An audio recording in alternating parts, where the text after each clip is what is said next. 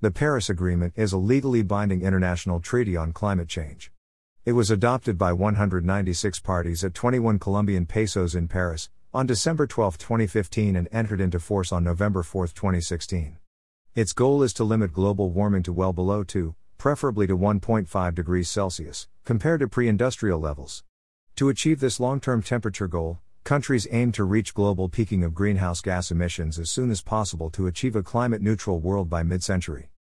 The following quote is from the World Economic Forum website at https www.wefforum.org agenda 2021 07 The real economy is not a sideshow in the global decarbonization effort The real economy is not a side event in the global decarbonization effort.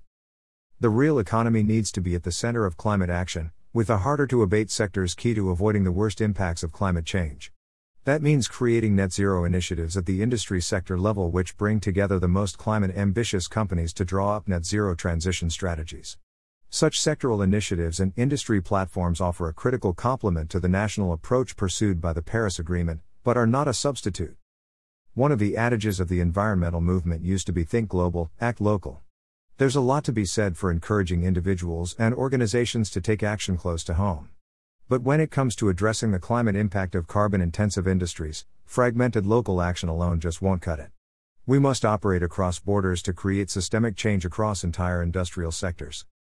The following quote is from https colon slash slash www.forbes.com slash site slash Carly Porterfield slash 2021 slash 03 slash 03 slash report world needs equivalent of pandemic lockdown every two years to meet Paris carbon emission goals slash question mark sh equals 776 to 2x6d. The dramatic drop in global carbon emissions seen during the early days of the pandemic and global shutdowns would need to be matched every two years for the rest of the decade in order to meet the goals outlined in the Paris Climate Agreement, according to a new study, though the authors don't recommend that the world rely on lockdowns to help battle climate change. Crucial quote We have failed to understand in the past that we can't have tackling climate change as a side issue. It can't be about one law or policy, it has to be put at the heart of all policy, the study's lead author, Corinne Le Quéré told The Guardian. Every strategy and every plan from every government must be consistent with tackling climate change. Are you prepared for another series of lockdowns that will seal the fate of the world economy?